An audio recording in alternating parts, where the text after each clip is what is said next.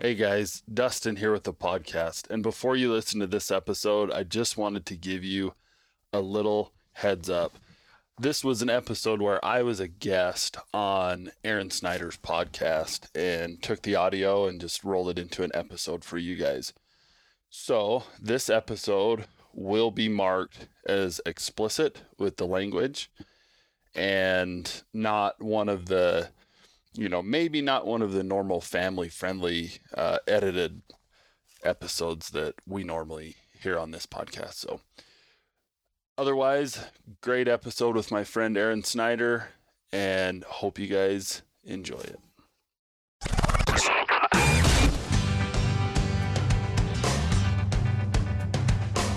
Welcome to the Finding Backcountry Podcast with your host, Dustin Whitwer.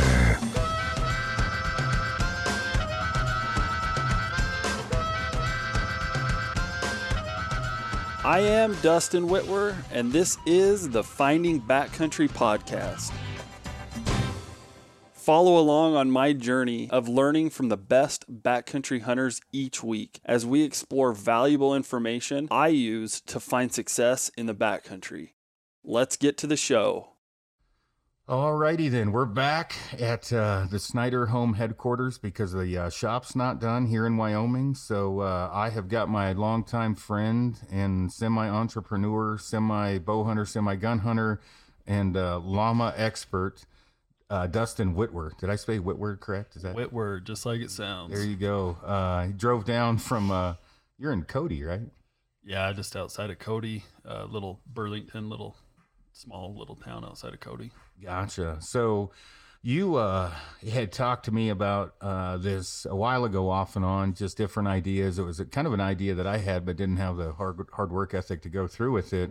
Um, well, talk a little bit about it. What's it called, and what what are you doing? Yeah, so this it, it's called Backpack Logistics, and this was an interesting. I, I thought it was an interesting story how this all happened. I mean, I've known you I haven't known you since your elk slayer days on Bowsite or whatever you're on, but that's how long I've been following you. And just, you know, backpacking the whole time. We've been rocking the Kifaru stuff forever. and uh yeah, the 22 mag. Yeah, the OGs. listen, listen, some of the changes that happened to that 22 mag were because of photos that we took. yeah. yeah. Absolute clamp at yard sale hanging off a 22 mag for seven days of stuff. Not advised. But um, yeah, so we, you know, you and I have kind of, uh, you know, backpack questions or hunting questions or whatever off and on. And so I had this idea and, and I was trying to think the other day, I knew I was going to come down to this and I honestly don't uh, remember where I even, when it actually popped in my head, but one of the big frustrations that I have every year is my backpack food, right? And if you're like me, spring spring bear hunting season rolls around, or maybe you're a shed hunter or whatever, and you open up your bin of food, and it's just chaos, right? It might be, you know, last year's beef jerky's got mold all over it, and you got you know economy size bags of trail mix that have spilled all over inside there or you don't have this and you thought you had that or whatever and it's just a big frustration and i always put it off till the last minute and so, you know, I had this idea, and it's not original, you know, in general, but to the backpacking world, I think it kind of is. Um, I think the backpacking and the backpack hunting world, it, I mean, I say it is, but I'd like to think I know most things going on. I've never seen anything quite like it. So, yeah. Yeah. And it's, again, it's very simple, not rocket science, you know, and they're doing this type of stuff in, in actual meal prepping and that's you know a lot of the template that we used for the for the website was based off of that industry but um, we just wanted what we created um, well let me back up to the phone call so i call snyder up and i i said hey man um, you know you're the most connected guy to this backpack hunting world obviously that i know and have access to um, I got an idea that I want to run by you. And it's kind of all I said was it has to do with backpack food. And you said, let me guess. You're to, and I'm like, what do you mean? Let me guess. You're just to read my mind. You're to do like a backpack food counting macros and, you know, all the calories and calories per ounce and like add it all up for guys and let them buy it. And I'm like, yeah, yeah, that's exactly what I'm planning on doing. what? How did you know that? Who you been talking to? Um, come to find out, you were smarter than me and had the idea a long time ago, and just or you're probably the busiest guy that I've ever met and tried to get a hold of. Side note, as, I, as we're doing as we're doing this podcast, I'm answering messages. I probably should. I've I've just I've I've learned that the trick to getting anything out of Snyder or finding is just getting a hold of you. It's not you're the nicest guy I've ever met, willing to take his shirt off your back, but you have to physically get a hold of you, and that's that's the trick. It can be rough, and I've had uh, there's memes where it said, um, you know, if there's one person that uh, your life or death death depends on it, meaning if they answer the phone, you die. Who are you calling? and I am on that list a lot for people, and and I will eventually call you back. It could take one day to 17, but it's uh, yeah, yeah, I'm I'm busy, but I I mean the number one thing as I was talking to you on that phone call, I think um, I was actually in whitetail season. I was in Oklahoma, Texas, you know, and uh, I I think I was going to get food at the only place to get food uh, in the area I was at, and I was like, yeah, man, uh, I think it's a genius idea because I've preached about the gallon Ziploc bag and you know loading it up for your day's food, that kind of stuff, but I know what I'm doing. Like when I say I know what I'm doing, I know what I'm looking for. I know what I want. I know the calories. I've done this long enough. I get a ton of people that get a hold of me about it. Where this, I can just honestly push them off. Like go to the website because it, it's expensive to do. Um, when I say expensive, um, you know, getting it going on your end's expensive, but getting your food together is expensive for a 10 to 14 day hunt. It's really expensive when you don't want to eat half the shit you bought because you don't know what you're doing and you listen to somebody. You know, there's different companies that have food that people like and don't, but um, you know, you can you can get on there and, and find, you know, it's it's I don't want to say valid, but if I had had time, I could type up, hey, here's all the stuff I like as a fat kid. Well, if you don't know and and you go to you know, you know I hate to mention any websites, but different websites out there, you may get some bad advice where you've kind of weeded through all that. Yeah. Yeah. And so, you know, this was born out of my own procrastination and, and frustration from the friction that comes with getting set up to go on a backpack hunt, right? I'm either the night before I'm running over to the store to grab, you know, more jerky or more trail mix or whatever, Pop Tarts, or even worse, on the way to the hunt, right? How many of us have done that where we're pulling into, you know, some random Walmart at some random town that's just outside of the trailhead because, oh gosh, I forgot my, you know, this or that. And you're out on the tailgate looking like a, you know, a backpacking crackhead, like divvying up all your lines of, you know, trail mix or whatever and trying to decide how many calories are in there. And okay, am I overpacked? Am I underpacked? And then worst case scenario, and this has happened to me, is you get out on a hunt and you forgot something, right? Something's not in there that you, oh, I thought that was in my bin and you showed up and it's not there or whatever. So we wanted to create an, uh, an experience that eliminated friction for guys to just be able to get on. The, the meat and potatoes of the site um, is a custom meal builder. And we've we've structured it enough that a guy like you can kind of plug and play and manipulate your calories and your calories per ounce and your macros even. But someone who also doesn't know what they're doing um, and might not understand exactly how to build out a day's worth of food for a backpack trip it's structured so that we you know okay choose your breakfast choose your lunch choose your dinner. Here's four snack items and those snack items you know you that's where you can really get flexible with your calories and stuff because you can add you know something like a honey stinger that might have 100 calories or you can add something like a pro bar meal that's got you know 400 calories. Um, and then we also added an option to put in um, an energy source right? Like a, a drink mix energy of some kind. Um, a recovery option a instant coffee option and then the one thing that's not on there that I think guys will be looking for uh, that we'll probably just end up throwing in standard unless we get bad feedback about this is like your little auxiliary things like a couple salt and pepper packets that weigh nothing and don't count towards your calories. Tabasco sauce. Tabasco sauce, an olive oil, right? We've gotten pretty addicted to throwing a, a little single serving olive oil into our uh, dinner at night just to bump our calorie up, you know, 100 or 200 calories or whatever. So we tried to put some thought into, you know, again, someone, an expert like you, all the way down to a complete beginner. Um, and that's kind of the gist of it. We'll also have, you know, guys will be able to get on and shop a la carte if you just want to add, you know, 40 mountain houses or 40. We're actually not going to carry mountain house at this point because they're, uh, they're all tapped out on their dealers. So maybe we all need to either find something else that we want to carry or. So I haven't had a mountain house since Christ was a kid. It's been a while. I'm, I'm not yeah. a big fan of mountain house. Maybe I've just eaten too many, but, um, I, I think you know when when people like if you if you're listening to this podcast that the big thing um you know when you figure out and I don't know um like your your base caloric intake a day and and I eat like a horse which you have witnessed um and so on average here at home I'm I'm pumping 4500 calories a day at a minimum usually so I can't carry that much, uh, you know, fuel into the their food into the the backcountry. So I need to get the most I can. And you know, I look at 100 calories per ounce, and I look at 32 to 3,500 calories per day, and that that is everything. That's including any pre workout or energy or coffee or whatever. Um, and you know, to like kind of rewind a little bit, this website, you know, and I encourage everybody obviously hop on, allows you to get on there, pick exactly what you want per day uh, and uh, as, as, as I looked at it, you can mimic that multiple days. You can do different day. You can you can do different food different days, and then you can also know your uh, you know figure out your total calories as you're adding it in. Um, so if you're going on a 14 day hunt, you don't have to do. It's like the Amazon of backpack hunting food. You don't have to go anywhere. You don't have to go to the store.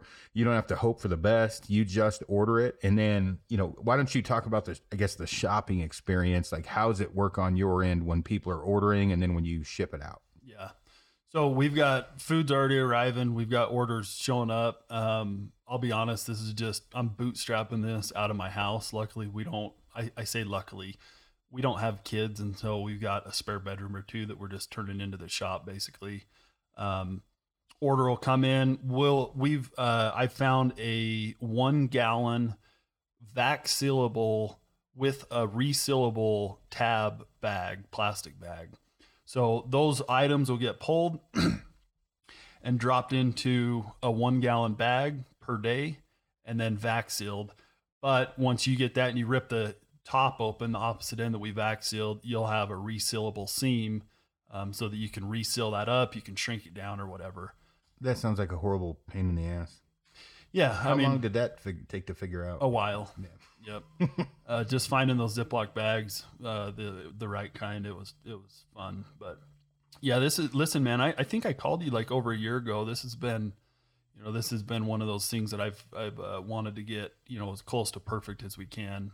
Um, there's a lot of logistics, no pun intended, behind it. So, um, Well, Yeah. it just simplifies my life, and this is totally being selfish or whatever. You know, I don't know how much, um, how many questions I answer. Well, it's a cycle. When the draw tags come out, hey, where should I go? You know, I don't want your spot, but I drew, you know, whatever. And then as it gets closer, it's gear, and then you know, kind of usually last minute, it's food, and and not always, not for everyone. And so this allows you, like right now, and I encourage everyone order early. Don't don't you know order you know a week before season and then bitch because they can't get it to you in time. Not saying you couldn't, but you know order early. But you know if you have some questions on food, this gives you time to try something out if you want to. You know order it ahead of time, like a day a day's worth of food of what you think you like.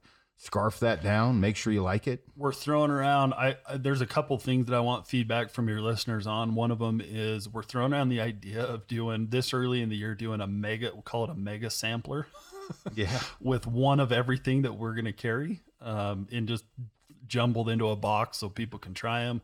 Um, but yeah, even just you know, all a carting a couple things that maybe we carry that you haven't eaten before. Hey, is this what I really want to? Because we can't carry. Here's the downside: we can't carry everything, right? I've already hit up a couple people like you, and they get on and they're like, "Oh man, what about this?" And it's like, "Well, we've got this substitute, right?" And that's pretty. It's pretty dang close. You know, it's you know same sort of flavor, type of bar or whatever. So, um, yeah, Well, and I think that uh, you know, uh, again, with people listening in, the biggest thing is figure out your caloric intake for the day, what you want to eat, and then I would say when you when you get, when you get online, people are going to say like I don't eat when I'm in when I'm in the field, um, you know, or oh I don't pack as much because I'm not as hungry, you know that may be, but that doesn't mean your body doesn't need it. And so, don't don't um, not sound like a total dick. Don't listen to any of those people because they generally don't know what they're talking about. You will burn out if you're on a hard hunt. So figure out what you need a day, and I would say a minimum of 2,800 calories a day on a rough hunt, a minimum. And the nice thing about this system is you can either, like you said, you can uh, duplicate. If you're just a guy that knows you've done this for years and you know I'm 3,000 calories a day and I eat the same thing every day boom, build that out for a 10 day hunt, one, two, three, four, five, six, seven, eight, nine, 10, throw them in your cart and be done. Or if you also know that, hey, my hiking day to this specific area is going to be freaking extraneous. Like this is going to be 10 miles and we got to gain 4,000 feet or 60, 90, 100 vertical miles. What was it? 60? Six, that was 60 vertical 60 vertical miles, miles, as I understand it. On your first day, then you could bump up your, you know, maybe your second day's worth of food to recover um, and then you know that hey, di- you know days two through five, we typically spend most of it glassing because I'm pretty selective on what I'm going to shoot, and I'm going to bump my calories down because I don't want to pack more food than I need. But then hey, I'm going to you know have two or three meals on the back end. I mean, you could get really creative um, if a guy is again an expert and kind of knows what they're doing and has done this before, and you could you know custom build each each meal for each specific day um, like you said, just be careful if you haven't done this much. The last thing you want to do is, you know, think that you're going to survive on 1,800 calories a day uh, the, on a backcountry hunt because that's just a recipe for disaster. But and and, and if uh, you're listening in saying I do that, well then great. You know, don't uh, you know don't. That's one thing you have to understand. If you've been doing it and you can run on a caloric deficit, not a problem um, you know, more power to you. I don't have any issue with that. But for for beginners or moderate level, you know, err to the side of caution. You you don't want to smoke yourself out. And so, I, I you know, for again on on my end, I, I'm out there a lot, and so I eat like a horse all the time.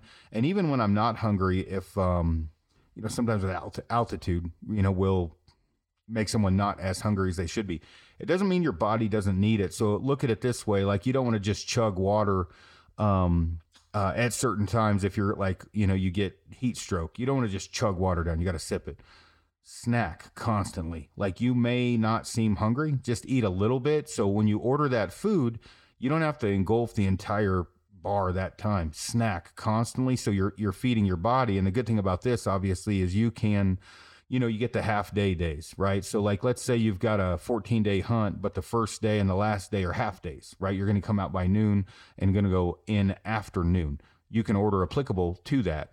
Um, you know, so it's it's important, it's simple, it's easy, and it it um well, I wish I would have done it, but I mean, even now, like I'm like, I think I got to the point where I'm like, dude, I'll just support what you do because I don't have time for this shit. Because uh, I think it's a genius idea, and actually, Ryan Avery and I, and I think I told you that with Rokslide, had talked about doing this. Um, you know, and, and as time goes on, um, like you said, you're bootstrapping it. You know, one of the things we talked about was an an app for your phone where like for me, I'm on my phone right now. I just went from answering messages and now I'm ordering, um, you know, power grip serving. I'm on my phone all the time. You can sit there in a business meeting and order your food from, you know, an, an, app from your phone. So that was something else I had thought about that, you know, potentially you could do in the future, but it simplifies everything when it comes to food. And in reality, the two things you really actually need are water and food. So, and water's free, but well, it was free a long time ago. Now you have to pay a little for it, but water uh, minus going to the grocery store is free. Food is expensive and a pain in the butt. And if you look at it also as depending upon where you're going, what you carry, I've seen the site, you're not going to be able to find that in most stores unless you're in a Seattle or a Denver or whatever. If you're where I'm at now, it, it's not happening. So now I have to go through on whether it be Amazon or support some granola head company or whatever.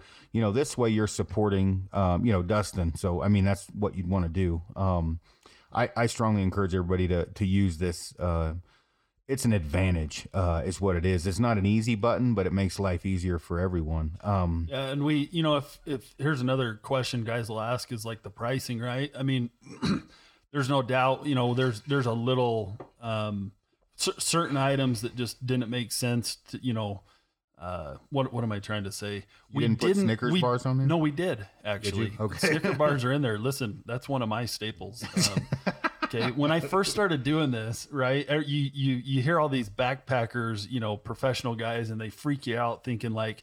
You know, only like it's got to be the super high quality. You know, it's just got to be calories, honestly, at that point. And frankly, if you break down a Snickers bar, I'm no nutritionist, but it's not the worst thing for you. You know what? I mean, honestly, nut rolls and Snickers, and I've talked about it like a Met-Rx Big 100 bar. It's a Snickers with some extra protein in it, you know, Yeah. basically. Now, what I will say is you'll notice under the Shed Crazy, specifically under his Pro Pack, right? And we'll talk about the Pro Packs.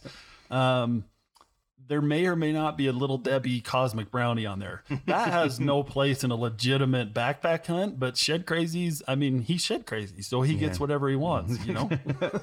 Well, he, he also suggested that we put a 12 ounce white monster on there that we may have. well, and I, I, you know, when I figure out my backpacking food, and I've talked about this a lot, like different stages of backpack hunting, the poverty stage, and you know, whatever.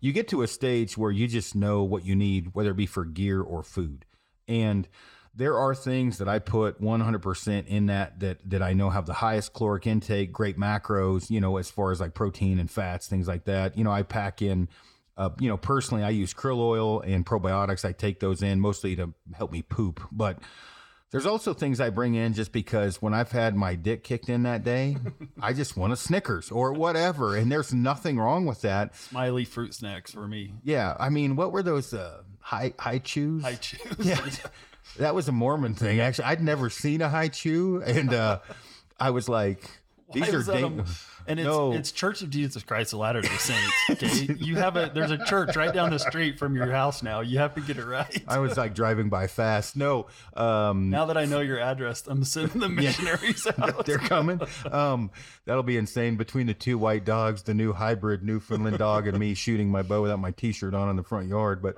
um, the uh, I, I when I had first seen him, when I say it's a Mormon thing, a buddy of mine who's Mormon was eating them, and I tried to eat healthy, and I'm like, those can't be healthy. I didn't try them.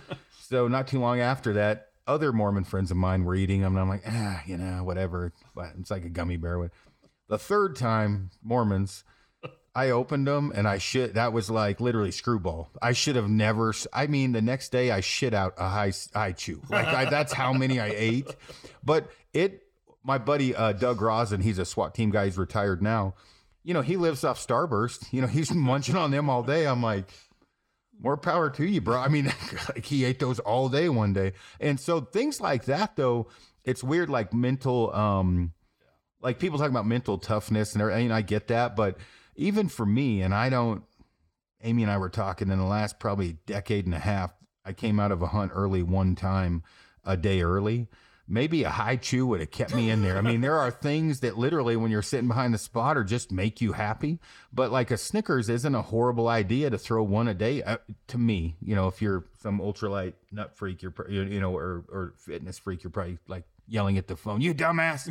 a Snickers might make you happy, even if it's before bed like you know to me those times like when i've had a bad day i may eat two of my most favorite food i have that day and the next day Digging for the peak refuel biscuits and yeah gravy. yeah exactly i may eat something that well well we're drifting way off here talking about backpack hunting like for for those who are just getting into it or have done it a little you know there's a time and a place where you are going to be you know mentally and physically just beat to death. And that may be even after you take an animal down where that adrenaline rush happens that adrenaline rush happens and you have an adrenaline dump and then you just crash right? You've you know you've shot your animal you broke it down you're taking selfies and shit and everything else. And then next thing you know you get to camp and you are Reality sets in of what what you got ahead of you. yeah done. And and and at that time let's say whether it's on the last day or the the fifth day and you got two days of food left i am picking the best food items i have out to eat. Like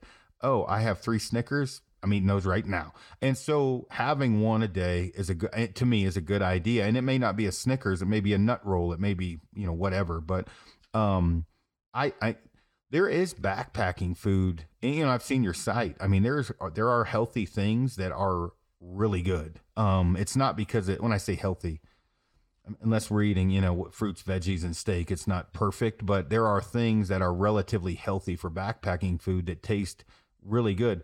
What are your, like, you know, if you're going to pick like three things to live off of, my mentality, I could eat the same shit every day. Doesn't bother me because I like it that much if I choose correctly. What are your top three? Total food items, just in general, Um, or pick me ups. yeah, no, no, food, yeah, both actually. Pick me ups and food items. Like, Well- if you were going to pick three things to eat all day long, what would they be? Hopefully, a- you, hopefully you carry them. No. Yeah, you'll never find these on the site. Uh, listen, I'm a I'm a Pop Tart guy in the morning. Um, it's it's the quickest, fastest. I hate. I love oatmeal, but I just hate the rigmarole of preparing anything in the morning. So I've latched on to Pop Tarts. It's something that's kind of kept me up a little bit with this because I know it's gonna. If we ship guys Pop Tarts, it's gonna get crumbled, and that's just kind of what hopefully guys will expect with a Pop Tart. I crumble them ahead of time. Perfect. and I like a powdered substance when I, I open it and literally just Yeah. pour it down my mouth. So. you know, I I play this little game with myself. Uh, if it's like a mule deer hunt where I'm going to go hit a glassing point first thing in the morning, where I'm not allowed to eat my pop tart until I find a buck, and that works in my favor most of the time. But sometimes it burns me. But um, pop tarts uh, would be my uh, just absolute staple. Um, honestly, skipping to dinner. Uh, that I wasn't kidding. That peak refuel biscuits and gravy, like I could eat that every single night and more for a dinner than a breakfast. It surprisingly, it's I think the highest calorie packed uh, bag of food that they that they make. Um, it's like eleven hundred calories uh, in a in a bag, which is insane. Um, and so, and it's just delicious. You mentioned Tabasco sauce earlier. Dump your Cholula or Tabasco sauce uh, down in a bag of biscuits and gravy peak. Man, that's just that's like a pick me up at night. it, it not to stray here, but we're talking about food. So one of the things I'm trying to think, Mike Hearn was just with me. Mike and I've done a lot of hunting together. I was taking almond flour crackers. I'd crunch them all up and just keep pouring them in a Ziploc bag. And for those listening in, these are not freaking cheap. Like they are expensive crackers, but I would pour like this like cocaine powder like over and over in a Ziploc bag, but I put it in my my dinner. You want to talk about going from like McDonald's to like a super high end restaurant, pouring almond flour crackers or something like that into a, a dinner at- or Tabasco, like th- those or salt. Like it's amazing. I, I mean, I'm, I'm drifting way off here. I literally packed in 18, I say boxes, but I broke them down. Uh, of almond flour crackers to put in my dinners um, because it, it made the dinner that much better. But the biscuits and gravy with almond flour crackers, I would choose that over Denny's every day. Um, and- but those little things and that stuff too, I think, like as time goes on, you're probably not packing almond flour crackers on your website. You'll learn in the first few months, like of people, you know, throwing in their two cents, like, "Hey, can you can you carry this?" or No, whatever. and that's uh, that's another reason I'm here is you know hopefully get some feedback. Uh, another thing that I'm looking for is that uh, you know because inevitably, like I said, we can't carry everything, at least not right now. Um, but we can carry the big items that you know majority of people want that we're missing. I can already like right now. There's not a good uh, trail mix on there yet because we're just kind of hunting around for the right the right one in a little single serving pack that tastes awesome. So, um, yeah, any feedback that people have once they snoop around on the site, hey, you got to have this, and we'll start tallying that up and we'll add it. But, um, yeah, and then man, the last thing for me, I don't know, for years and years, it was those smiley fruit snacks. Like, like you said, getting your freaking, you know what's kicked in, like stocking three stocks a day in in Nevada on those that rubies hunt if you could just climb out and get to your pack and just sit there and open up a fruit snack thing, like life was pretty good again for a minute at least. So I, I guess, you know, aside from the caloric deficit, I could probably survive. That'd be my three staples that go in everything. Um, but yeah, I'm, I'm, I'm pretty eat the same thing every day too. Um, you know, jerky, trail mix, uh, a bar, you know, throwing a Snickers there, and I kind of got my snacks, Pop Tart, uh, Ooh, uh, we're gonna. We still have to add an item called a. We're gonna call it probably abbreviate it to beehole, um, because it it stands. I, at least we've heard it as a butthole sandwich. I'll tell the story in a minute. Okay. Yeah, it, it it we've listen. I'm pretty proud of this one, and we haven't put it on there yet. So anybody that um, you know needs to wait, we'll get that on there. But You could call it the chocolate starfish sandwich. Mormon rated, P- PG rated Snyder. Um, but no, that's exactly what it is, and and the reason you can imagine, you take two mini bagels usually, um, slab a bunch of peanut butter on either side, Justin's peanut butter or whatever. Um, I found the, the my favorite part of this whole deal is I found these single serve pre cooked like like sugar infused bacons one single piece of bacon that you can cut in half and put on there. Um, you know, some guys maybe put That's and then definitely not healthy. I'm no, sure. no, yeah. it's not at all. but it tastes so good. I was skeptical. We ordered a box and tried them, and everyone was like, "Oh my gosh, that's the best piece of bacon I've ever had." Yeah, because it's a s- stick of sugar, you know. yeah. Uh, and then drizzle some honey over that usually, and that's probably what a butthole sandwich kid will be. Um, that's that's a pretty. I mean, you can't go wrong with that. But yeah, that's some of my my go tos. You want me to tell the story of of that? Okay, so okay, this will not be uh, what you call Mormon rated, Mormon but rated. so uh, my daughter. So you know, as as uh, time's gone on, I got divorced a long time ago, and uh, my ex wife and I get along great, but we had you know joint custody. My daughter would come up for the spring and summer, and at that time. You know, and, and as time gone on, I t- you know took more and more time off. But at that time, I'd get at least two months off. Uh, how I didn't get fired, I don't know. So I'd need to make usually about 90 bags of food, you know, for the 60 days off and another 30 for weekends and whatever else. And so for her, I always looked at it, you know, when I went through school, I couldn't apply what I was learning and I was not very good in school. Um, surprisingly, right? Um, but when you could apply it, made total sense to me. Like the first time I went to blow up a bridge, mathematics made sense, right? And so for her, I'm like, she loves, you know, her love language, my daughter, is quality time, right? And so her sitting there with me, we could break down caloric intake and, you know, whatever. Well, also I had a, a food saver so she could, you know, vacuum seal everything. And so we would lay out all this food. We would math, right? We would add all the calories, how many, you know, how many different grams of protein and fat. So it was a, you know, she would get over there and start writing everything down, break it down. I mean, honestly, she'd break more things down than I personally really cared about, but it made her feel good. So yeah. So um, somewhere probably around year three of uh, making these, uh, you know, food packs, like a like just like what you're offering, the the day of food in a Ziploc bag. Um, I think Limp Bizkit was something she was allowed to listen to at that time frame. Um, and uh, I think one of his albums was called Chocolate Starfish, right? And so uh, my wife, being a Lutheran minister, right, her dad's a Lutheran minister, you know, obviously a little not quite as freewheeling with me, um, freewheeling as I am. So Kaylee comes to visit, and she's like, "Dad."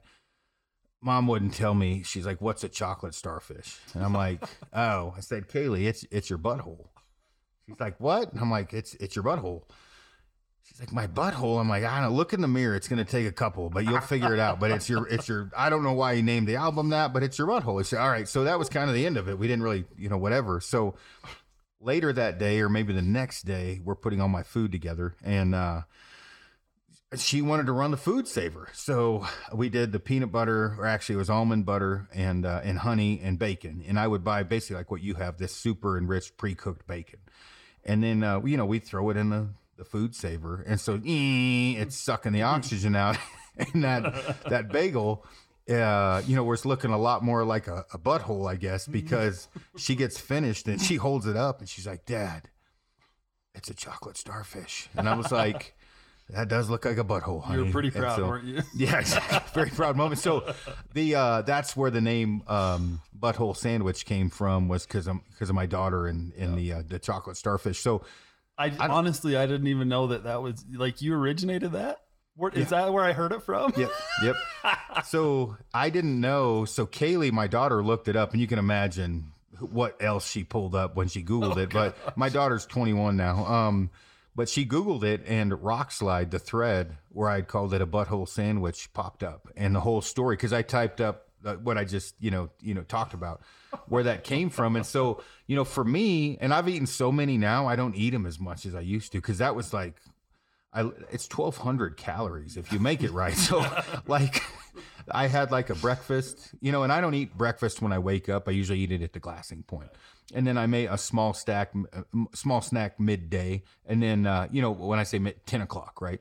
Usually deer bed around nine to 10, and then they rebed before we you know, go into a long term discussion on mule deer. Um, well, somewhere before they rebed, I needed to eat something because I knew I was about to go on an ass kicker stalk. But I didn't want to eat too much where I wanted to yak as I was going. And so usually after I, especially with a recurve, failed and missed or something, came back, I would eat the 1200 calorie butthole sandwich. Low than your Yeah, yeah, exactly. Because you think about it, I mean, what's the average? Most um, like peak refuels or whatever are like nine to 1200 Six- calories or something. twelve hundred a lot. That I think that or biscuit- not nine, six to nine. six to nine. Yep. Yeah. So you got let's say an average 800. My breakfast that I have, we we we make them, but like um they take time. So uh, when I say we make them, like it's generally like a mixture of stuff, but you know that's around 800 calories. So you've got 1600 between breakfast and dinner, and then 1200 for that butthole sandwich, right? Um, so you know you're looking at 2800 calories right there and a few snacks. So that that that butthole sandwich for years was a staple. Um, well, you know what? What? Not to drift too far off subject. You always love drifting off. Oh, yeah, we go in every direction here. Um, that was something that I ate, and it was cheap, relatively cheap, and I didn't have to cook bacon. I, I bought it pre-cooked. It like uh, you have King Supers in you in uh, here or Utah. No. It's like a grocery store or whatever. You could buy these little boxes of what you know, probably what you're offering of pre-cooked bacon, and so I'm not between cockroaches and whatever Velcro, whatever makes it when the world ends, that bacon would probably be there as well. So, but that's what I had used, and so it was this giant Udi's uh, gluten-free bagel, and then usually Justin's peanut butter, and then these strips of bacon, um, and then a, a massive amount of honey. So that I mean, the thing is with like with any time you talk, fat is high in uh, caloric intake, like any kind of fat, including peanut butter. So like I have a peanut butter problem and I'm drinking peanut butter whiskey as we, you know, talk on this podcast. I um I'm just taking mine in in peanut butter form. yeah, No, um it helps me shoot better. We're about to go shoot here in a little bit. When you when you look at caloric intake, if you're trying to up your calories, that's one of the reasons like um, you know, olive oil, you know, raise it, you know. But peanut butter is a good one. So for me, I would like literally what people would put on a peanut butter and jelly sandwich, like at a multiplier of four is what went on one of my my butthole sandwiches. It was filling, um, you know what I mean, as far as like it was dense, and so that's that's a good option. But I will say, not everybody is going to maybe want those because you are taking in a third of your caloric intake at one time. Not everybody wants to do that. Don't think ours is quite that aggressive because we're using a min, a mini bagel. I, I bet it's uh, man. I I haven't. Uh, I could look it up here while we're. But I, bet it's around four or five. I was gonna say if it's mini, yeah, which is probably yeah. And I'm not saying this because you're on the podcast. Four to five is probably better than twelve. Because when you take in 1,200 calories, that's a pretty dense. You need a nap. Yeah, usually. Yeah, I was just gonna say you might fall asleep. So What uh, you mentioned your breakfast thing. This is one that I've been kicking around. We don't at the at this time we don't make any of the food items, but I'm wondering if that's not going to be the first one that we dive into. Actually, get a food handler's permit and make start manufacturing our own because there's just not everybody's doing these you know, oatmeal protein drink mix, throwing in, you know, chia seed crap. And is that what you're talking about, or what are you making? yeah, so we just ordered, uh, you know, basically like granola and uh, you know honey flavored with almonds, granola, just bags of it, and then uh, craisins, um, chocolate covered almonds, chocolate, you know, something like that. And then I would take a, a scoop of, uh, all right, depending upon Weight Pre- gainer or something? Yeah, I was gonna say depending upon what you're wanting, like weight gainer or just standard protein as the milk, like the powdered milk. That that thing's like twelve hundred calories. So for me, that's my glassing pad, like sitting at the glassing spot breakfast because I can tell you, I've puked that up more than one occasion where I just had taken it Downed down. it and then took off. yeah, smoking it to a mule deer, and then it's, it's coming back up. But it's like in high school when your coach, you know, springs a, a surprise uh, conditioning practice on you after you just had, you know, Wendy's or something, and you're just but I mean, I would say like if you ordered uh, I, do you have the peak refuel breakfast? yeah. Yeah, if you take those and somebody would, yeah, and those are also like I'm, I'm pretty sure they put heroin in there. Um, is that a Mormon that owns that? Can he do that?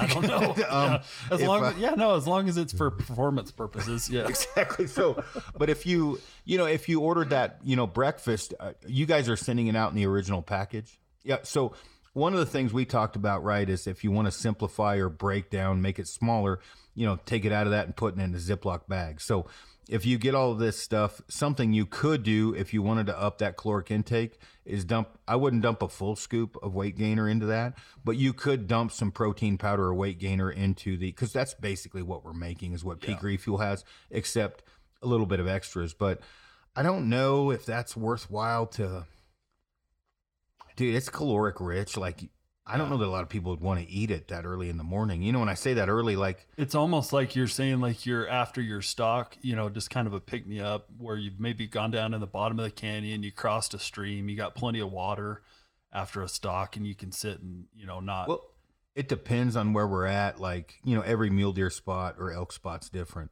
If you were elk hunting, I would say it was that 10 o'clock lull 11, when the, when the wind switches.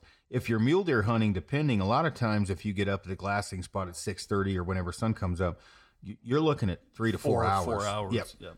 that's when I would eat it because it would just sit there and kind of burn itself off and whatever. Um, you know, so I would eat it then or after the stock. Or if you're like a South Cox guy that's crazy and gets up at you know four in the morning to start boiling his coffee, you know, Yeah. twelve hours before he's going to go on stock, you could just drink it. yeah, no kidding. So we're going on that elk hunt again, South and I. yeah, Um, you guys pumped. Yeah, yeah, I am because I didn't know that we would get the tag or not. And uh, you know, it's fun. Like South's a very giving individual, right? South, I mean, he's just a good person. He sent me a bow once. I didn't even like. I was just like snooping around. I'm like, "Hey, what do you got?" And he's just like, "Boom!" Like, "What do you want?" Boom. He Yeah. sent it. I'm like, "Jesus." Yeah, he's just. Uh, actually, we need to talk to you. We may need to get some llamas, but um, we um, like so that hunt um, not to drift way off, but like you know, he had invited me if if another guy had kind of canceled out, and and and the other guy ended up going on a different hunt. Anyway, um, you know, we were 14 miles in when we killed our. Well, he was 12.8. I was 4. Whatever. It was a long ways. We weren't exactly measuring then. South figured it out later, but South had found there was elk all over, but South had found um, like Bob Ross couldn't have painted a cooler picture. And so he tells me, he's like, you gotta, you gotta come with me. And- most guys aren't like that, right? They're not going to tell you there. He's like, you've, you've got to come up here and see this. So like we're eight miles in and, uh, we're, we're about 10 at this point at oh dark 30. And I'm like, look, South, look, I'll hunt here and I'll hunt to you. I don't want to you know, shit in your Wheaties. Get in there, kill a bull. I'll, I'll come in later. And so we get into a bunch of elk, whatever. And so he never turns on his radio when he's supposed to for like midday checks. The one day, Mike and I are just sitting there, and uh, I have the radio on, sitting on top of my pack, just kind of hanging back. We just had a bull come in, we didn't get a shot at, and um, we hear, "I've hit a bull, can't find it," or something, and I'm like, Mike, we got. Well, let's just let's let's load up. Let's just ruck it out, get up there.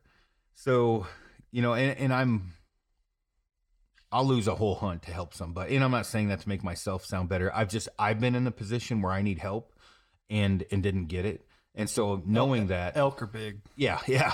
So I'm like, let's get in there. Well, we got, we got to where South was and there was elk everywhere and I'm like, you know, we'll find South later. Like let's try to kill one of these elk and so is is uh, you know, freak Mike uh South's bull they found it died 200 yards from Mike set up calling and Mike was like 400 yards from these elk I'm going in on so I su- circled up around like stalking in on him I just needed Mike to keep him Keep making them noise occupied. yeah, keep yeah, keep him bugling.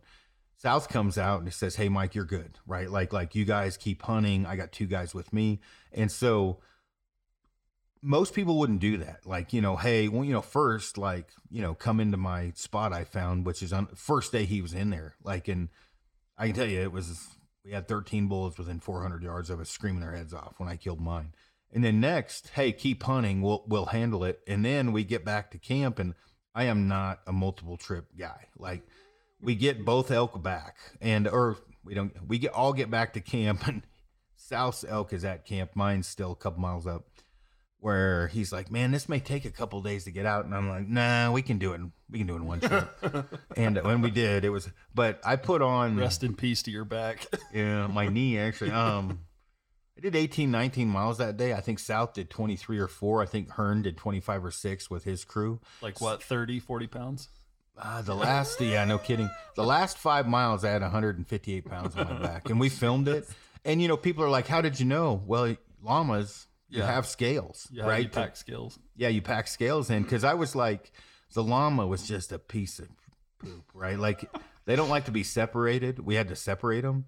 Big no no. And uh, yeah, we South and I were talking last week because we figured out we got these tags. Like we got to keep the llamas together. I'm like, I would agree because I put my rack, which was just like a three and a half year old five by six. Llama wasn't having it. And then he's like walks like ten feet and just lays up on us.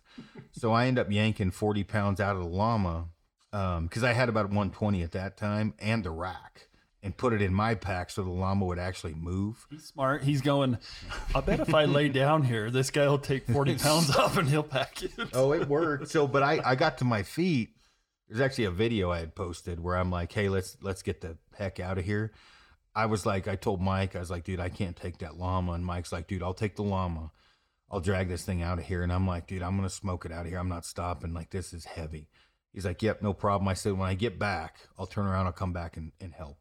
So I smoked it out of there. Um, I ended up, you know, whatever, running into some people in a vehicle, and I'm not like mentally functioning correctly because I I set record time coming out of there because I needed to. I didn't stop like like that mental like looking. I had my phone with me, so I actually turned on Spotify because I'd pre-downloaded music and just kind of put my head down and.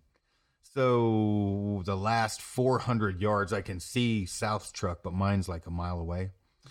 Uh, I see a vehicle. He they pull up like, "Hey, how you doing?" I'm like, "Not not good." and they're like, you know, talk to me for a sec. I'm like, "Hey, can you help me and uh, take me down to get my my truck?" And they're like, "Well, we were gonna eat dinner." And I'm like, "Okay."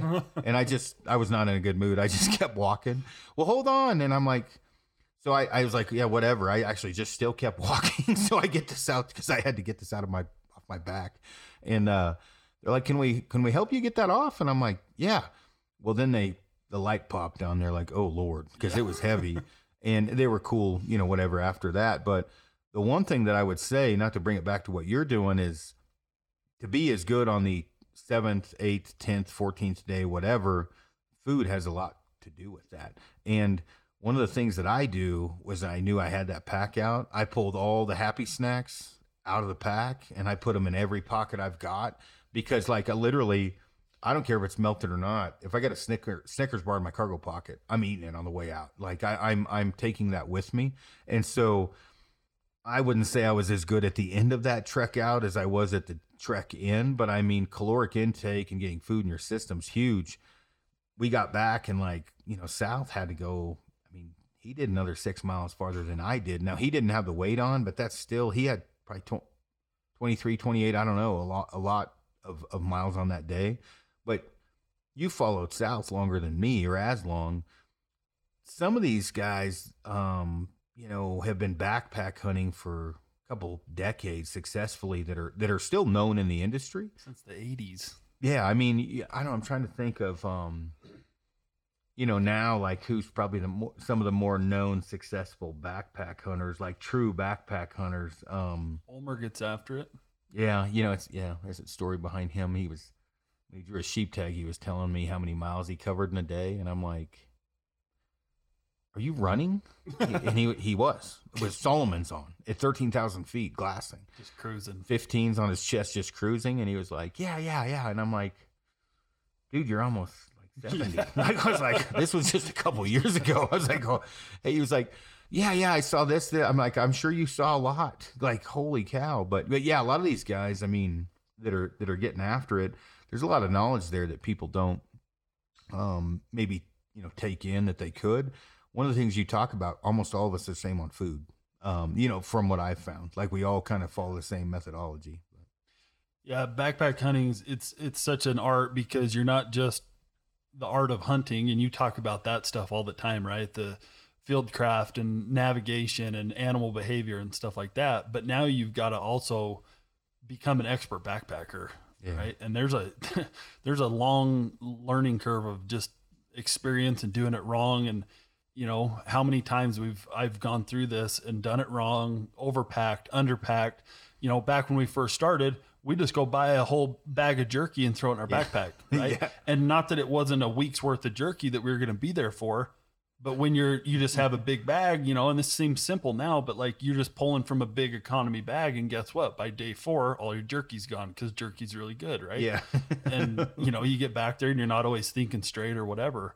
So yeah, I mean, lot of a uh, lot of years of experience went into you know building this thing, and again, it's it's not rocket science. It's just you know, well, I sense. I think um before we you know drift off um you know this the the the food thing obviously we just you know like you mentioned field craft or you know whatever you want you know glassing stalking animal anatomy animal behavior all that stuff comes in a package you know the one thing people need to remember is like food does keep you on the mountain more not just physically but also mentally like you know it helps you think about when a guy comes out that um like gave up and he goes and buys a burger Yeah. generally he's immediately re- regretting coming coming out, right? And so food can help keep you on the mountain. But you know, we're talking about backpack hunting. Um, actually, it was weird. Um, uh, Mark Smith, mm-hmm. uh, he posted on something of mine. I yesterday or the day before. Mark, um, big, he's a big mule deer hunter or whatever. Um, I don't know how old, Mark's got some years on me. Was he 50 something now? I don't think he's quite 50, 40 something. 46, 48. I don't yeah, know. he's 50. is he? Yeah. Oh, he's got to be. Yeah, yeah, maybe just turned. Yeah. Oh, yeah. Like, so, you know, um, you know, Mark, uh, he's, he's not up, you know, he's not in the mountains now. I don't, I don't know if he drew a tag this year or not, but, you know, Mark backpack hunted a lot, you know, for mule deer. And I think you've hunted with him, right? Mm-hmm. So, you know, when you, how long ago did you hunt with Mark? Long time. It was probably 2012. Um, I was putting on the first time I ever met Mark, real quick. I was putting on an archery shoot, like way back when I didn't know anything that I was doing, had no business putting on an archery shoot. And I made the mistake of trying to make it bigger than it needed to be. Yeah, yeah. And yeah. so I hit markup because I'd been to his seminars and like, hey man, and I even you know paid him, and he's still like, now that we're best friends, kind of, he like regrets, like, I can't believe I made you pay me, but I was happy to do it. And yeah. so then you know we got hooked up and talking, and I think 2011 or 12 or 13 or something, we went into the rubies. Yeah, it's been a minute. Yeah, a while. You know, like technology, like back then, and um, I'm not. You know what? I'm not even going to bring up different backpacks of other companies. The pack I used and he used at that time, like I remember breaking the internal frame of it. I ripped a you know belt in half.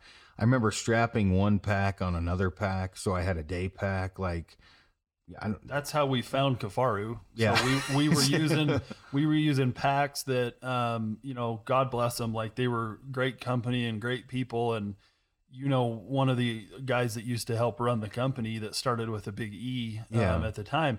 But like we were on that Ruby's hunt and we're 11 miles deep, uh, probably the year before Mark got in there with us, and my brother killed a pretty good buck, and we're we start humping this buck out, uh, just the two of us with camp and metal stays are blowing out yeah. the back. I mean, yeah. we were in a bad situation, right? We had to really get creative and Jimmy rig a pack to get out of there.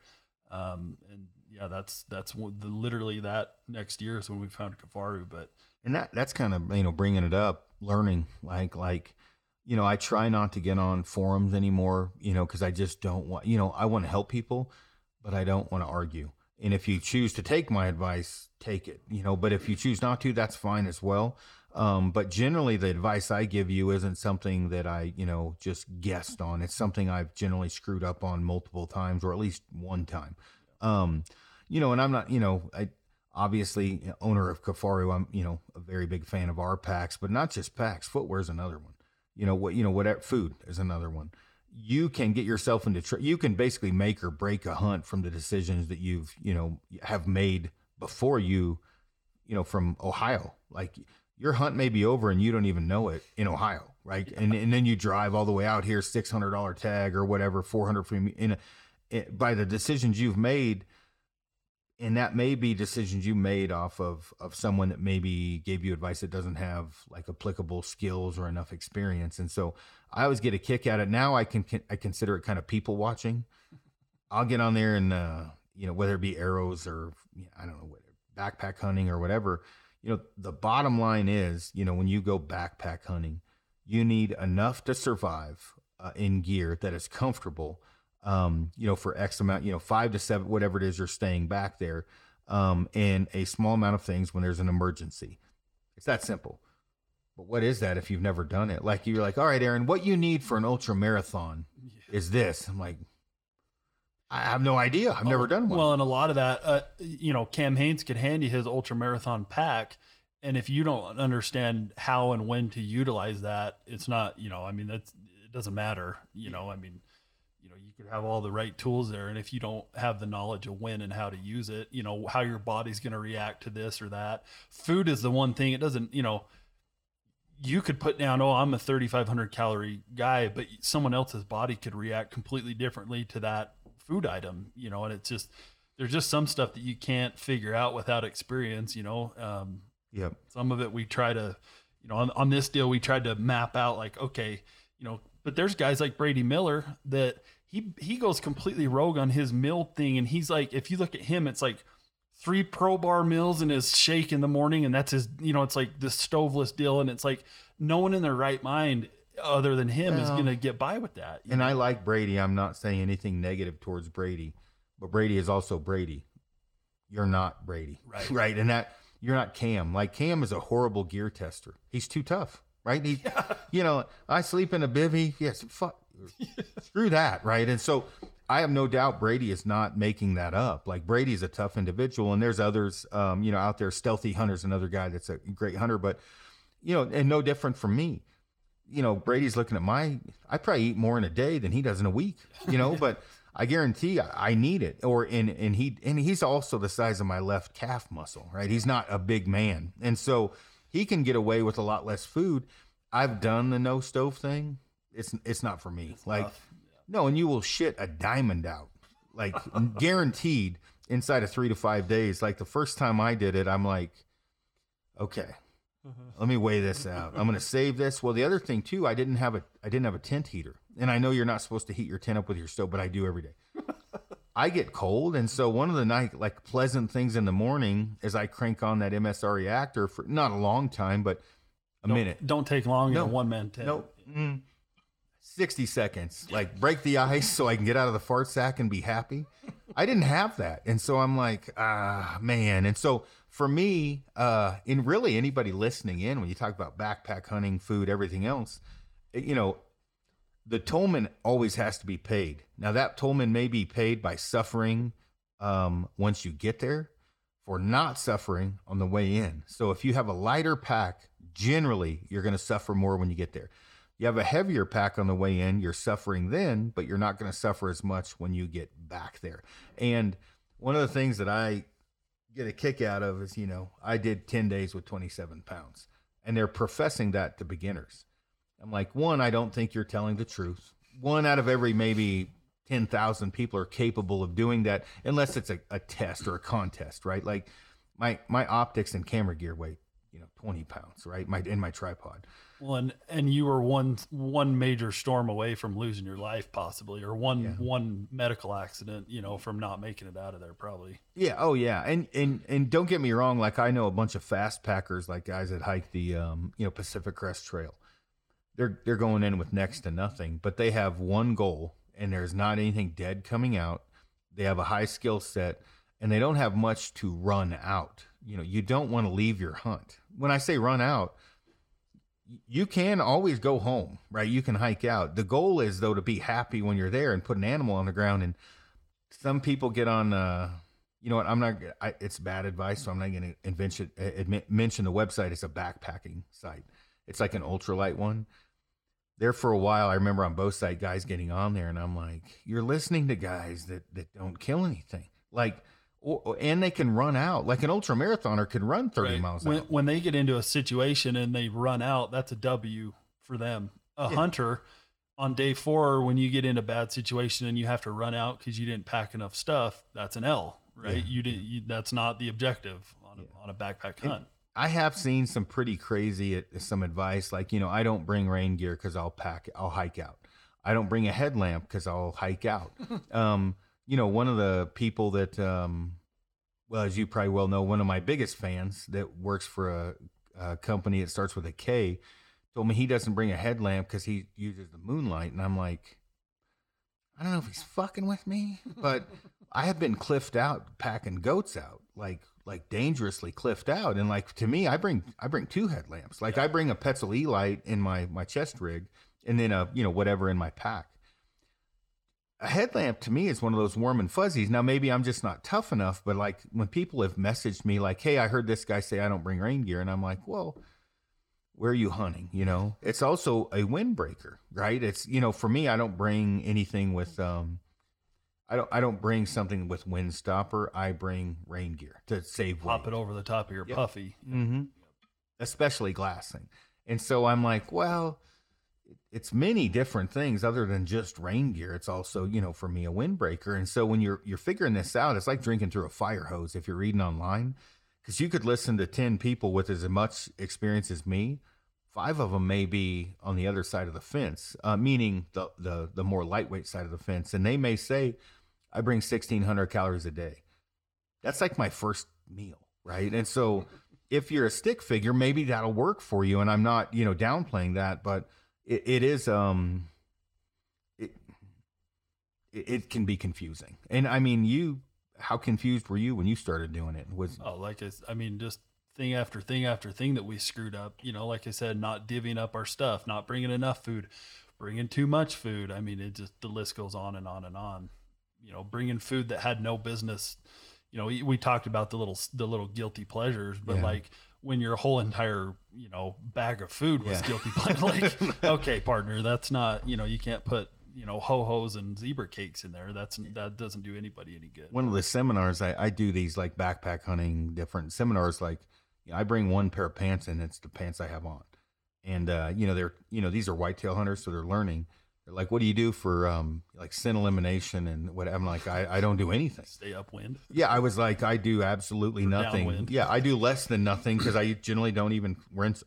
You know, I might go to a creek and rinse off, but I'm like, generally when I get to a creek, mm, I lay in it because I'm hot, right? It's not to clean myself, and I do smell really bad, but you know, camo's not much different. It's like, oh, I, I get the idea. I mean, camo can help, but um, if I have done my job, I've shot that deer in its bed, not looking at me, and the wind direction is the most important, and I could be naked when I shoot it. Like he shouldn't be looking at me unless I've screwed up. Now it, it happens, right? But when I look at like the the what are you going to pack in that's actually going to work?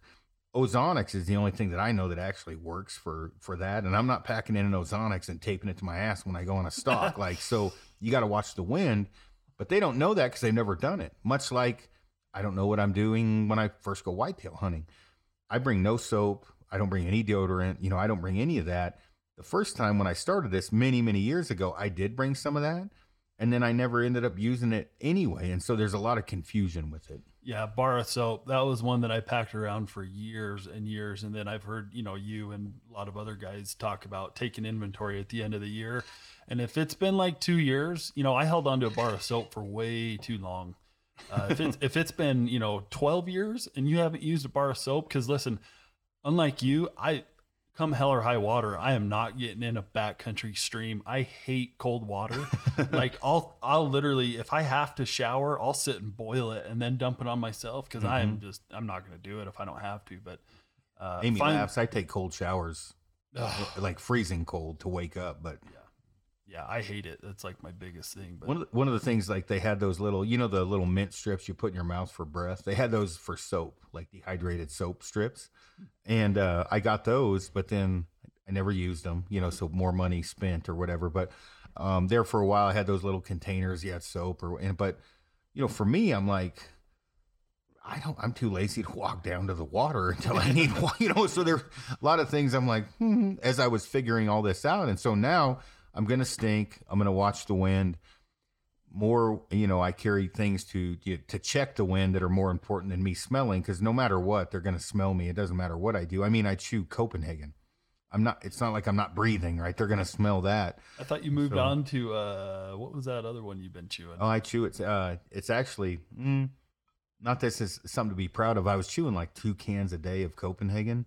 Um outlaw dip it's cut it down to about three cans a week um i don't know if i can quit or not but it certainly helped and and that's the thing that's weight yeah. you know, people are like, how many cans do you bring in? And I'm like, if it's a 14 day hunt, logs, I've yeah. got 20 cans. Like I bring in a lot of chew. So yeah, it's crazy. Well, another thing too is Need a llama just for all your chew. Well, um, you know, like I, somebody said we make a t-shirt. I made a, you know, whatever, one of my Snyderisms. Um, if you're, if you're going to be broke, you got to be tough.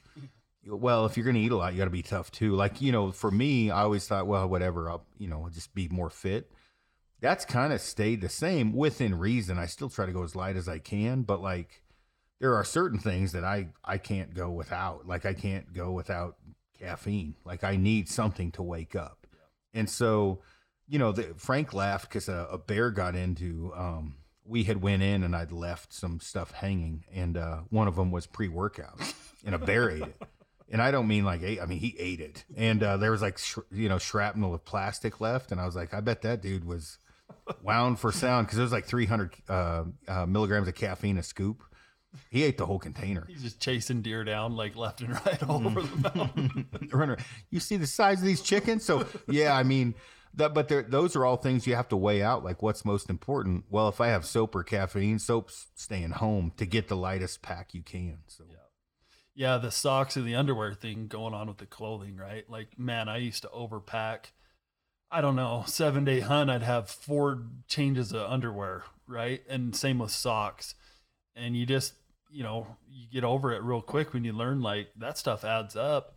And the only consequence is I stink a little bit more, a little bit longer than I would have. I mean, you still stink if you change your underwear and you haven't taken a bath or whatever. So, which I wasn't going to do, like I explained. So, yeah, I quit packing, like you said, one pair of pants, maybe one change of bottom underwear for me, and then, uh, you know, one extra pair of socks that I'll rotate or whatever. But yeah, I do the same thing. I bring one extra set of undies, and then uh, I'll just if I can rinse them off, let them dry, whatever. But you know, we do.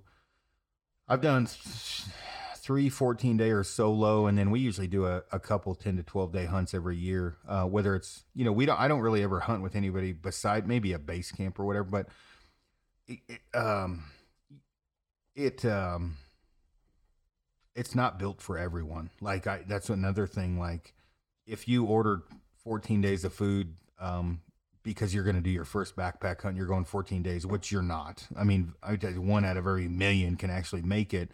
At least you have good food to go hunt by the road. You know what I mean? Like the the thing is, is like I would say five is a good starting point. You know, for me, I'm just getting warmed up around day five. Like I've done it so long. So. hey, the first time I ever, this has been, Judas, almost 20 years now, but the first time I really backpack hunted, I went one night and was like, okay, like that's, you know, I was like, whatever I was, 18 or whatever. And I said, okay, like one night. And then I packed out and that was good, right? Just Yeah. starting small.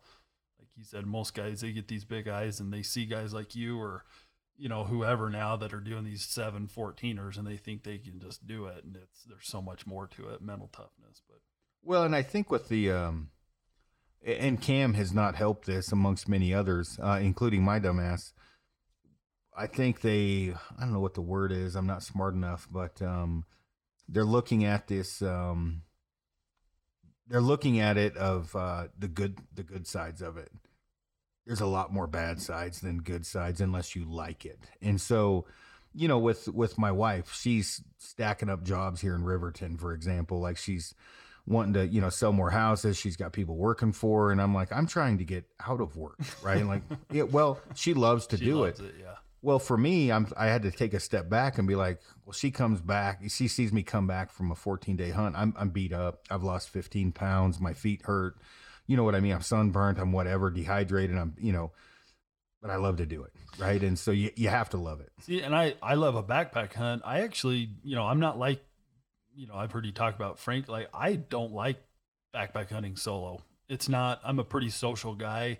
Um, you know, I like that camaraderie. Even if, like you said, it's just a base camp where you meet back up in the evening. You know, that's what we would do for um, a lot of hunts up there in the rubies or whatever. But um, yeah, I, I don't I don't like going solo. I in fact, it's just it's a it's a job. You know, it's something that you have to mentally just force yourself to get through. Um, and you you know you learn the more you do it, you get used to it. You don't mind it, but it's not it's not necessarily fun. No, no, and I really don't suggest for guys to go solo for that extended period of time because you're you know you're talking to squirrels on day ten. Um, but five days isn't a bad you know kind of dipping your toe in the water. Three days, five days, see if you like it. You know that show alone. I was telling my wife, I'm like, really don't get me wrong, I haven't done it, but I mean, I'm like, most people, you know, I asked her, I was like, when's the last time you went more than 24 hours without talking to somebody? And she was like, oh, whatever. And I'm like, no, you talk to somebody on the phone. Like, when's the last time you went without any human contact? You know, not that we're in an air conditioned house, so, you know, we have a lot of creature comforts, but when you're on a 14 day solo backpack hunt, there's a high probability you won't talk to anyone for 14 days. Well, and I'll add that being able to talk to people and choosing not to, like over a weekend, right? I've had weekends where I just need to veg out from just life in general and you just Netflix it or whatever. That's even different than not being able and not having the option to talk to anyone. That's a whole different type of lonely. Yeah. Uh, you know, when you get in there and your mind starts screwing with you. Yeah, no, for for sure. But you uh you mentioned, you know, the clothing and the camo and stuff like that. I'm I'm curious and I'm gonna make you give me the inside scoop here on this stuff that you're working with if you don't mind talking about it i didn't ask you permission to do this but yeah no i don't no it doesn't matter um the cat's out of the bag now so yeah. no it's just um some guys i had done some work with in the past um had asked me to design a, a clothing line and uh I have never been a big camo guy when it comes to mountain hunting. I'm not there's nothing wrong with it, but you know, my my thing, especially coming from a poverty level for for years was I wanted something whether it be a, a, set of pants or the fleece or a puffy or whatever that I could wear that would be earth tones that I could use uh, for hunting, but also could you know go go to you know whatever pick at Walmart, go to dinner, whatever. And so we focused on you know clothing that you could wear whether you're putting a fence up for your wife, shooting 3ds, or going into the mountains. Um, you know that made sense. Same with you know it's a full line as far as there's a you know merino blend, um, you know base layers and everything else, but yeah, I was. Uh, you know, um, there were certain things on some clothing that I really liked, certain things I didn't, and there's some things that we offer that are just our own blend and nothing, you know, overly like our grid fleece is a grid fleece. You know, I like the hood that was designed, I like the thumb holes, how we did it, but tons of grid fleeces, but we also tried to make it um, price friendly, you know, for everybody to, you know, that they, they could afford. Um, it was definitely something, you know, that, that, um, I've wanted to do for a long time, and I didn't. I'm coming to the point now where I think um, an ultra lightweight half ghillie suit is about the most anybody any anything anyone needs. In fact, you like you go to the 3D course we have in the back, and this is not applicable to whitetail hunting. I don't worry about my pants. You know, I don't want to wear blue pants, but I mean, you know, I want earth tone pants. So I want to hike in not looking like a hunter. I just want to hike yeah. in. Um, and I also, when I get off the mountain, want to be able, I don't want to look like a goober going into a, you know, whatever, going to grab pizza wearing full camo. And so I really wanted to, you know, base it off like a, you know, we did coyote brown, ranger green, and some wolf gray that you can hike in, look like a normal person, and then, you know, on a stalk, pull that thing off the top of your pack and, you know, throw it on. So, so that's, it's not a camel pattern. It's just a, a breakup of the, of the, garment itself. Yeah, well, it's just earth tone leafy suit basically. Um, you know, leafy top. Um, but you know, and as far as the clothing goes, it's just earth tones. And I again, I wanted to do it for a long time. I was excited about it, and I was able to do what I wanted to do, which I'll show you, like the prototype stuff. Um, in fact, you're going to actually take a couple sets of the pants because they're a little bit different size for me. The uh, the way the pants are, you know, I never wanted um, buttons on my pants or zippers for some of the pockets. I wanted an overlapping uh, lid so I could get to it, but I didn't have to worry about things falling out and it was quiet. Yeah. You know, we did that. I did want a couple pockets that were zippered for, you know, super important stuff. Um, but and so I was able to do those different things. There's a drop pocket you could use for a cell phone or a call or windicator, but my biggest thing was windicator. Um, you know, I wanted to be able to have a drop pocket that wasn't a giant pocket where I was, you know, digging around in there.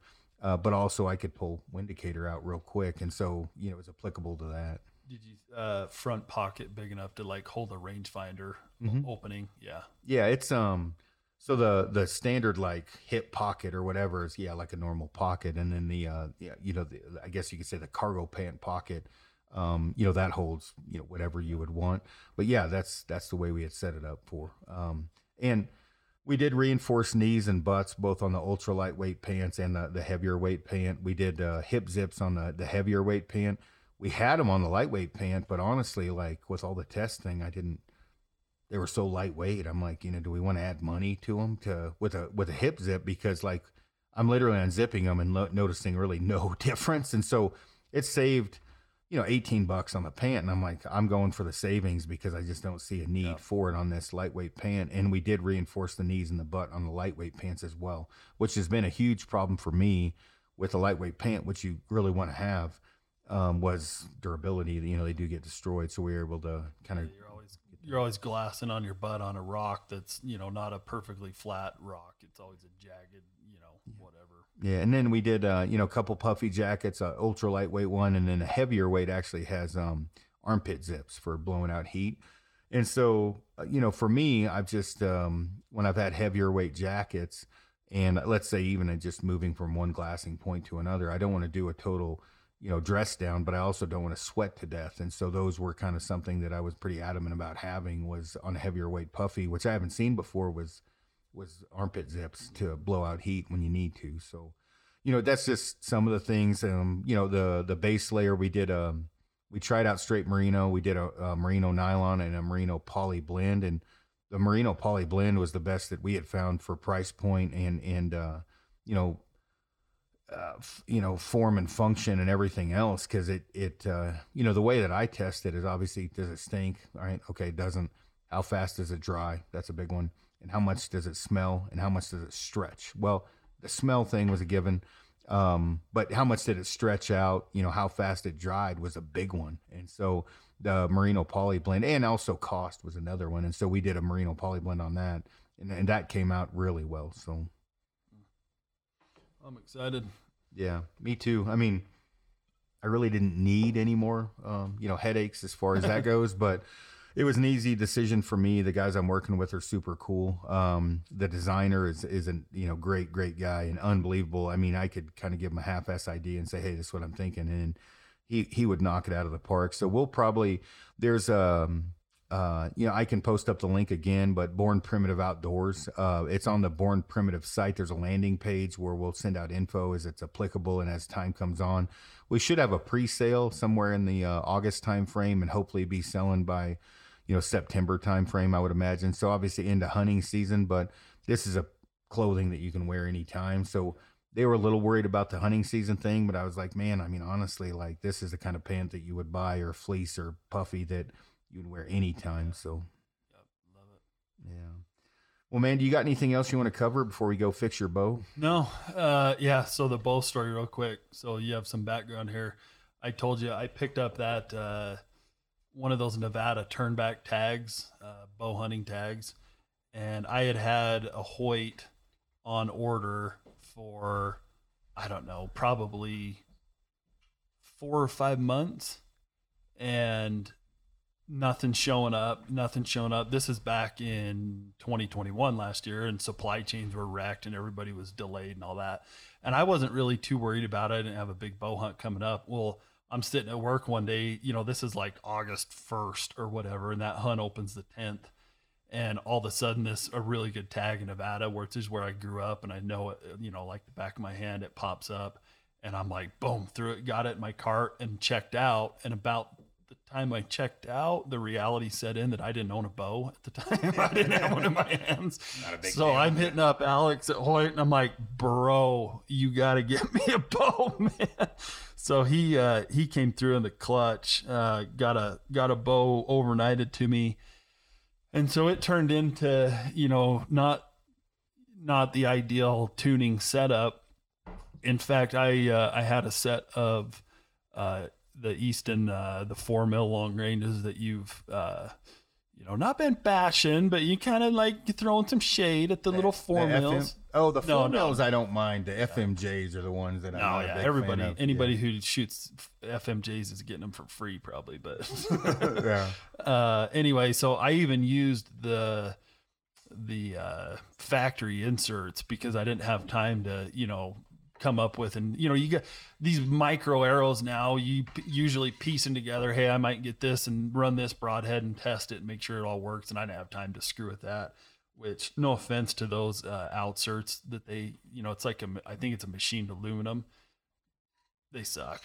Uh you know it was it was a good That's ex- the only reason I throw shade on on micros is the components. the components yeah. And i listen i i i set up another dozen that aren't here with me because I, i'm not done but i got all the components in my house and i'm using the uh the iron will uh their little uh you know you're basically gonna have to in my opinion to do the four mills right you have to run a deep six uh you know unless you're gonna glue in tips or whatever and I, I wasn't too fond of that. So i ordered the 100 grain uh deep six from iron will with their sleeve I mean, we were kind of trying to piece that type of system together years ago anyway, with footings and all that kind of crap. And so that's about the best one that I found. Um, I do need a little advice or help on the seating depth of those inserts because apparently it's not the same as the regular hit insert seating depth I found from Easton because I sunk it in there and I let one cure overnight and I went in to screw it in and I'm like, huh, yeah, I'm not iron- even hitting threads. The iron will shank is shorter, Yeah, so that so one of the one of the things like where you're talking about gluing things in like that Snyder core system, the best way to do it is just glue everything in. Just- Yeah, I mean, well- and I've I had people call me. I'm like, screw in the hit, Yeah. glue that thing in. Like, Jokes the- on me because yeah. I thought you know I was going to do the screw in and that was going to be better and easier and I screwed it up. So Yeah. yeah, and I mean, you can uh, get that out, but it takes some doing, um, a lot of I doing. need the but, pro tip. So. um, but yeah, so um, but it, that's the thing. Like I just ordered uh, from Randy. I, I shoot whatever Black Eagle, but uh, I I just ordered from Randy some micros because I've got um, you know the the the arrow I'm shooting now is a standard like RPS component, like just an insert. For the reason we're talking, they're they're easy, like super simple. I screw weight on the back, but with with micros, there's no doubt long distance and penetration they're better. Now I've never noticed penet. You know, I shoot a. I, yeah, listen, I have a yeah. 31 inch draw with yeah, an 80 you can shoot bow. a butter knife. You're good. Yeah. So, but wind drift is a is a big one, and so you know when people ask me this, I'm like, look, they're they're you got to pay the tollman like anything in life. The components can kind of suck, and so one of the things like with that Snyder core was. Bill had asked me, and I said, dude, the only way to make it durable in my mind is this. And when I did the Rampages, which is another, it's a 204, um, to make it beefy, I glued everything in. I just literally screwed the hit in and I hot melt everything, even though they tell you not to. Um, hot melted it uh, in with Kimsha glue. And, uh, you know, I was able to heat it up and spin it if I need, if I wanted it orientated a certain way, which I don't, but you get the idea. And it's beefy and I had a collar. Well, it's even worse for like micros. Um, so when we were designing this, I basically just took the component system and glued everything together, and so that way it was beefier. I had a long shank for you know durability up front and a collar. I don't like like with the gluing everything in. Is it because you want to like shoot? Well, the irony is, it's like, yeah, you know, I I want to save, you know, I don't want to be, I don't want half of my arrows to just be permanent with broadheads for some stupid reason.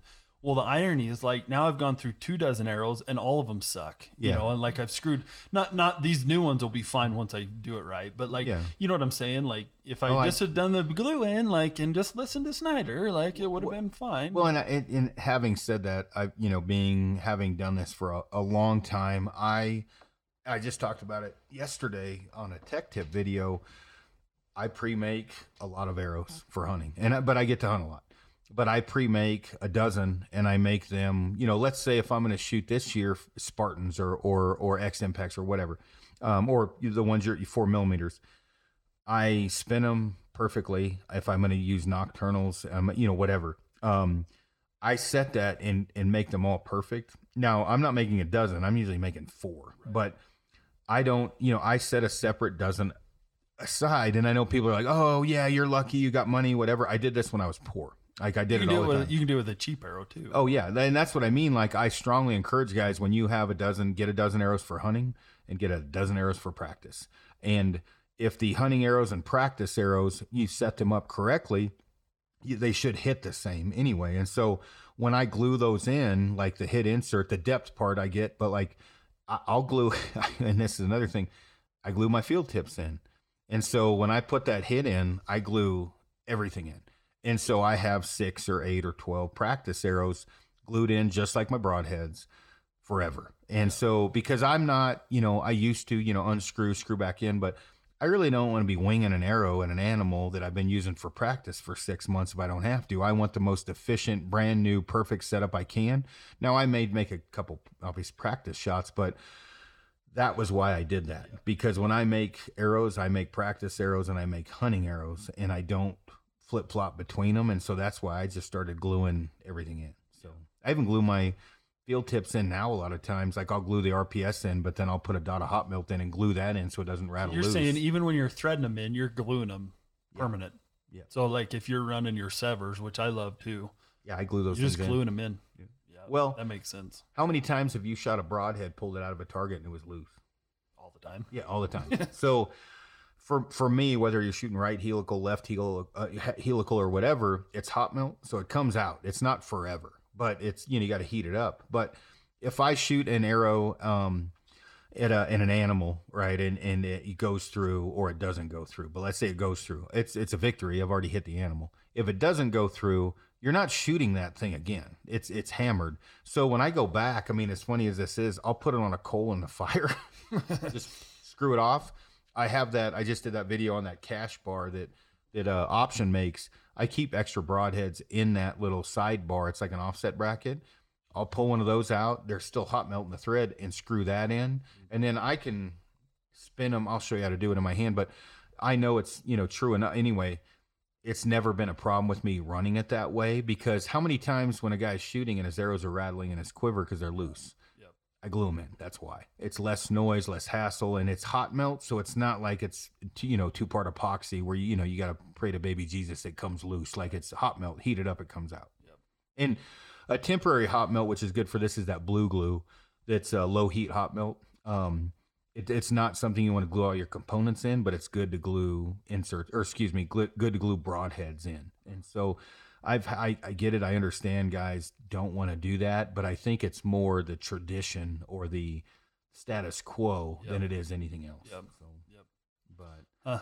Well, I'm looking forward to it. yeah, well, let's hop Yeah. off here and go f- fix your bow. I guess. Yeah, real and real quick, just to circle back to the very beginning, um, you know, backpacklogistics.com and we're doing a pre pre launch pre order just to give us a chance to have an idea of what, you know, how much we need to carry here so that it's for your benefit, not ours, right? And and to to help with that, we're giving you a 25% off. Launch 25 L A U N C H 25 until the end of this month. So hopefully this gets out, you know, with at least a day or two uh, in June. If not, if you miss that and you listen to this, hit me up. I'll still take care of you. But that's kind of the idea: pre-launch, pre-order, so we can give have a freaking clue here where we're launching this so close to hunting season. And yeah, go on, play with it. Love people's feedback. What do we need to carry? Um, you know, and what uh, what did we miss? So Cool.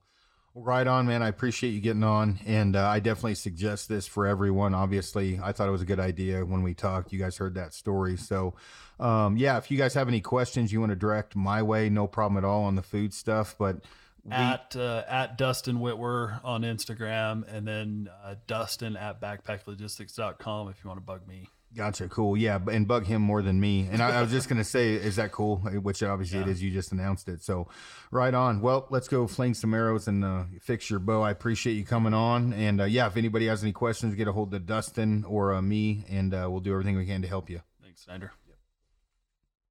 Hey, everybody. Thank you for listening to the Finding Backcountry podcast. If you enjoyed this episode, make sure you subscribe and mention it to your friends. But the best thing you can do, leave a rating on iTunes or your favorite podcast platform. For notes and links to this and other episodes, please visit findingbackcountry.com.